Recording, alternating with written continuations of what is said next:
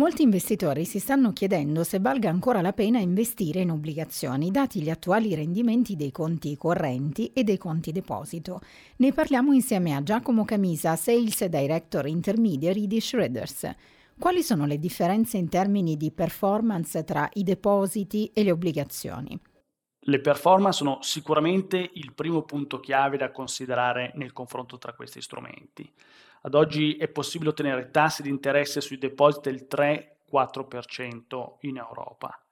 Si tratta di percentuali abbastanza simili a quelle che si può ottenere investendo in titoli di Stato.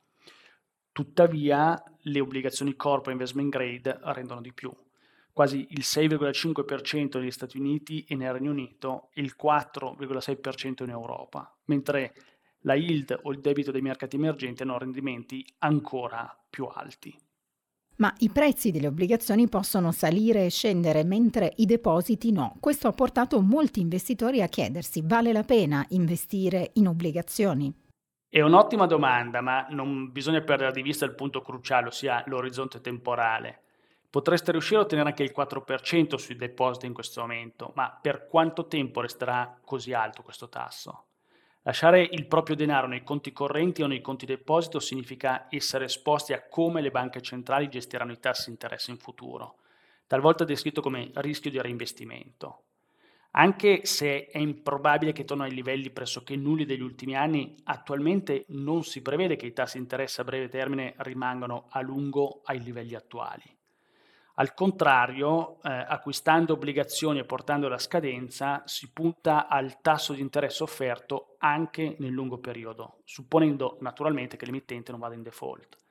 Il prezzo delle obbligazioni può oscillare nel breve periodo, ma questo fattore è meno rilevante se si investe a lungo termine. In sostanza, le obbligazioni offrono una maggior certezza di rendimento nel lungo termine rispetto alla liquidità, oltre a presentare tassi di rendimento maggiori. Alcuni investitori potrebbero pensare allora di lasciare i propri risparmi sui conti in questo momento in modo da sfruttare gli attuali tassi di rendimento della liquidità, per poi investire successivamente in obbligazioni quando i tassi sui depositi diminuiranno. Cosa ne pensa? Purtroppo un approccio attendista potrebbe portare a perdere delle opportunità importanti che si presentano in questo momento. I mercati sono orientati al futuro. Quando le banche centrali ridurranno significativamente i tassi, anche i rendimenti obbligazionari saranno probabilmente più bassi di oggi. Come varierebbero i tassi di interesse sui depositi nel caso si verificasse una recessione? Questo è il secondo punto chiave. Nel caso le cose si mettessero male sul fronte economico, è probabile che le banche centrali riducano i tassi di interesse per stimolare la domanda.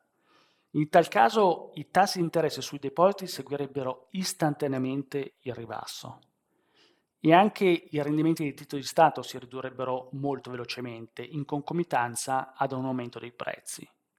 In questo scenario gli investitori probabilmente chiederebbero un premio maggiore per concedere prestiti alle imprese, data l'incertezza economica. I rendimenti delle obbligazioni corporate non scenderebbero quanto quelli dei titoli di Stato, questo rappresenta un rischio minore per le obbligazioni corporate di qualità superiore rispetto al più rischioso debito a yield.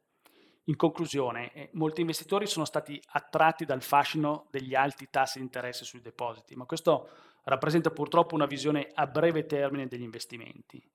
Per chi ha una prospettiva a più lungo termine, le obbligazioni possono offrire rendimenti più elevati per un periodo più lungo, senza dover necessariamente assumere un rischio di credito elevato.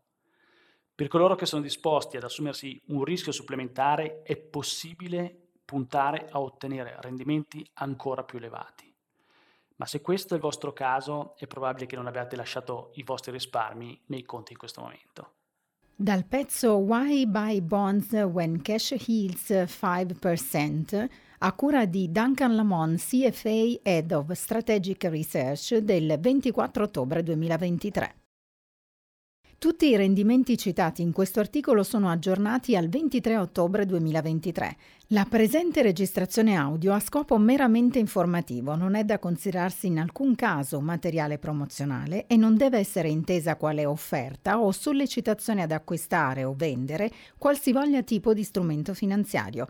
Le opinioni e i pareri contenuti nel presente documento non rappresentano necessariamente la visione aziendale formulata in altre comunicazioni, strategie o comparti di Shredders. Per maggiori informazioni si consulti il sito www.shredders.com Italia.it.